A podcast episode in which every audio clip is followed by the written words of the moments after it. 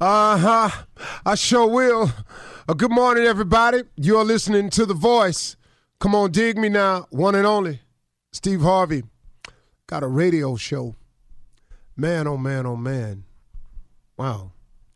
I think about uh, all the things God has done for me. It's overwhelming at times.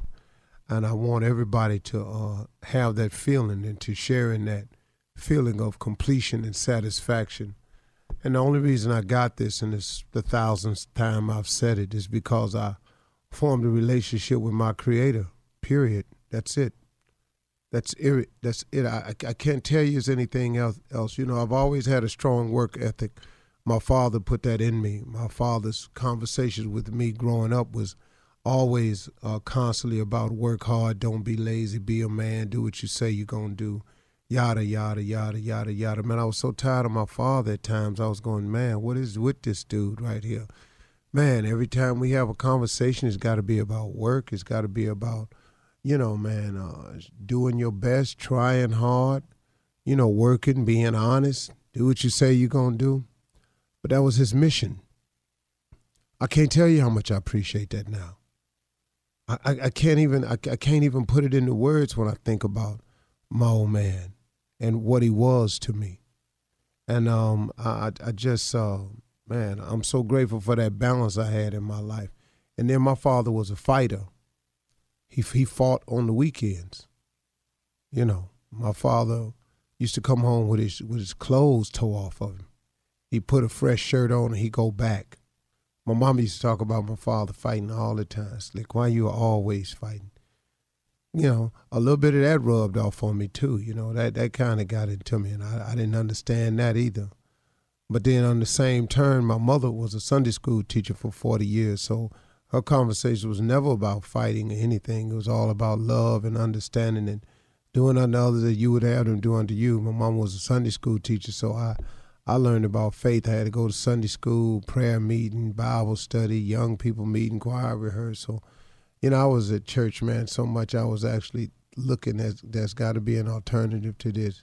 You know, I, I want, you know, I was a little kid even. I was thinking at one point maybe I ought to look in hell because there's got to be something cooler than this going on every day. It had got that crazy for me.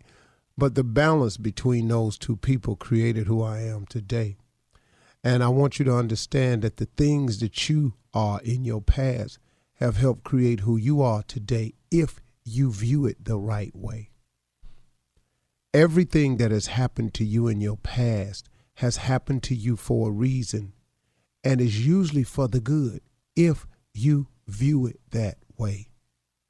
But if you, on the other hand, are a type of person who can't move forward because you are allowing your past to stop you from having your future, then you, my friend, are doing a disservice to your life you are not honoring God's blessings. You are not taking advantage of the gain knowledge, wisdom, and experience of your life.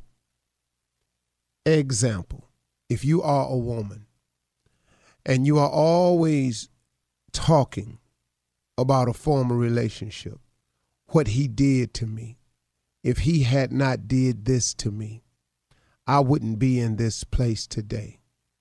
I thought I had a man. Now I ain't got no man. Ah, la, la, la, la, la. If eh, I, you know, he came along and I was doing just swell, he just came in and he just lied to me. He lied to me. Now he did this to me. Then he cheated. Then he left. All of that that you're saying can very well be true. Have you thought that maybe, maybe somewhere, in God's infinite wisdom that he knew that you had made a mistake in picking him anyway. Maybe he knew you had made a mistake in saying yes or I do to him anyway, or come on, move in. And so what he did was, based on your decision now to say yes, I do, or come on, let's move in together. That was your decision. So you ain't go to him about this one. You made this decision. Based on that decision and all the negative things that started happening, He allowed you to get away from it. Now, how you got away from it is always not the choice of ours. See, you stuck on the fact that he left, that he walked out. But let me share this with you. When he was there, how good was he to you? How good was he for you? See, you got to you got to stare, you got to look at the blessing. The blessing is now you are on your own. Now you walk in your house, ain't nobody in there with a disruptive spirit. Now you go home. You can take your clothes off and walk around like you want to. Now you go home. You can sit down and look at TV or catch your breath if you want to. Your kids don't have to see y'all arguing all the time. Have you looked at the blessing in it? But now, if you're going to keep looking at the negative, then guess what? Now, you can't move forward because you keep allowing your past to keep you from moving forward. If God has brought you through it, why don't you move on from it? Look, you got through it. He gone. He ain't coming back. He got somebody else. So you gonna sit there and just keep tripping cause he gone and he got somebody else? Hey, pick yourself up.